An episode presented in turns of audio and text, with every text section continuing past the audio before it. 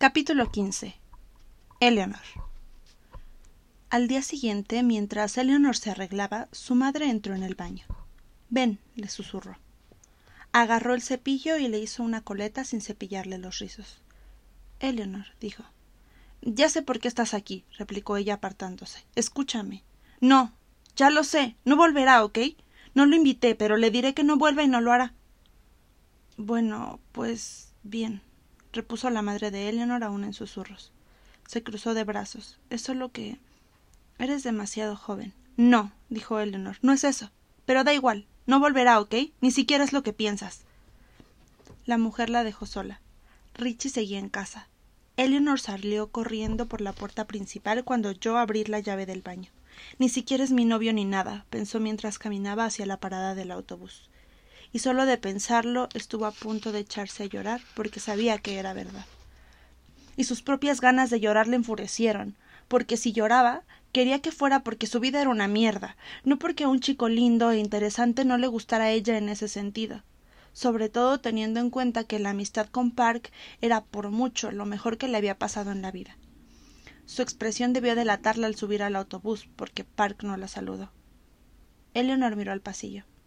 Al cabo de un momento, él le tironeó el viejo pañuelo de seda que Eleanor se había atado en la muñeca. Perdona, dijo. ¿Por qué? preguntó ella en tono hosco. Vaya, era una idiota. No sé, repuso él. Tengo la sensación de que ayer en la noche te metí en un lío. Park volvió a tirar del pañuelo y ella lo miró. Intentó suavizar su expresión, pero prefería que la viera enfadada, a que supiera que se había pasado toda la noche pensando en esos preciosos labios. ¿Era tu padre? preguntó él. Eleanor echó la cabeza hacia atrás, horrorizada. No. No. Es mi. el marido de mi madre. No es nada mío. Mi problema, supongo. ¿Te echó bronca? Más o menos. No quería hablar de Richie con Park. Casi había conseguido expulsarlo del espacio que ocupaba Park en su mente. Lo siento, volvió a disculparse él. No pasa nada, dijo Eleanor. Tú no tuviste la culpa. De todas formas, gracias por traer el cómic de Watchmen. Me alegro de haberlo leído. Es muy bueno, ¿verdad? Ya lo creo. Un poco bestia. Me refiero a esa parte con el comediante. Eh, sí, lo siento. No, no quería decir eso. Quería decir que mm, tendría que volver a leerlo. Yo lo volví a leer dos veces más al llegar a casa. Llévatelo. ¿Sí? Gracias. Park no había soltado la punta del pañuelo. Frotaba la seda despacio con los dedos. Eleanor le miró la mano. Si Park hubiera alzado la vista en ese instante, se habría dado cuenta de que tenía delante una boba. Eleanor era consciente de que se le caía la baba. Si Park la hubiera mirado en aquel momento, lo habría adivinado todo. Él no levantó los ojos. Se enrolló la seda en los dedos hasta que la mano de Eleanor quedó colgando en el espacio que lo separaba. Entonces, Park deslizó la seda y sus propios dedos en la palma abierta de ella. Y Eleanor se desintegró. Park Sostener la mano de Eleanor era como sujetar una mariposa, o un latido, como tener en la mano algo completo y vivo. En cuanto la tocó, Park se preguntó por qué había tardado tanto tiempo en hacerlo. Pasó el dedo por la palma de Eleanor y luego por los dedos, hacia arriba.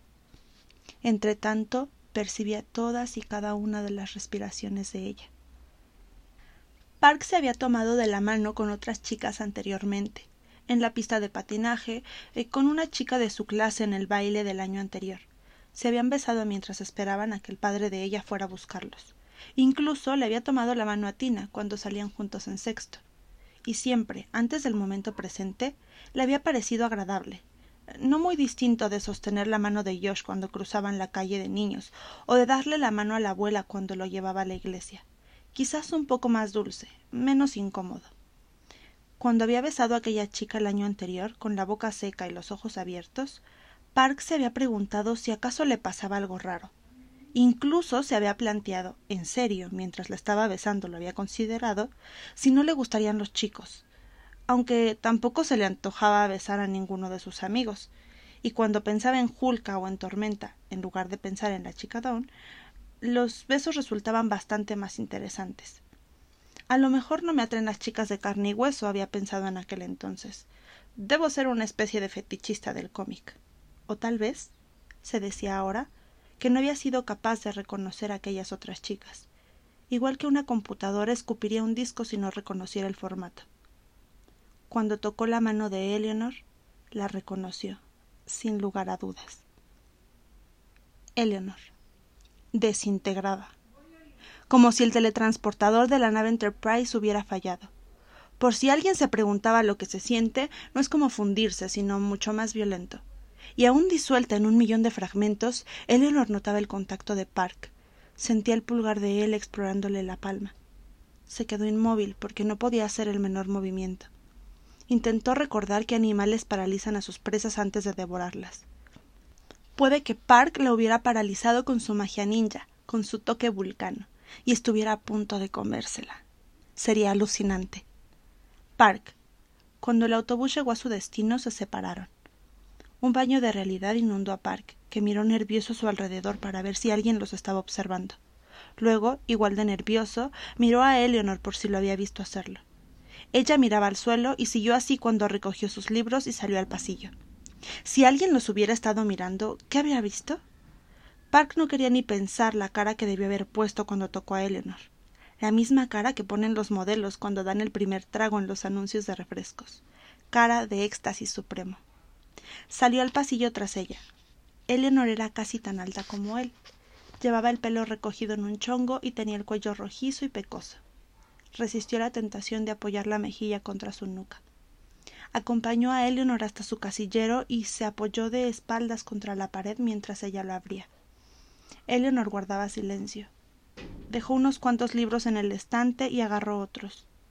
No había respondido a su gesto, ni siquiera lo había mirado. Seguía sin mirarlo. Qué mal. Llamó suavemente a la puerta del casillero. ¿Sí? dijo. Eleanor cerró la puerta. ¿Qué pasa?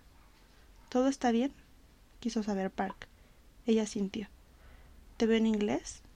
volvió a preguntar él. Eleanor asintió y se alejó. Mal. Eleanor. Durante las primeras tres horas de clase, Eleanor se dedicó a acariciarse la palma de la mano. No notó nada. ¿Cómo era posible que hubiera tantas terminaciones nerviosas en tan poca piel?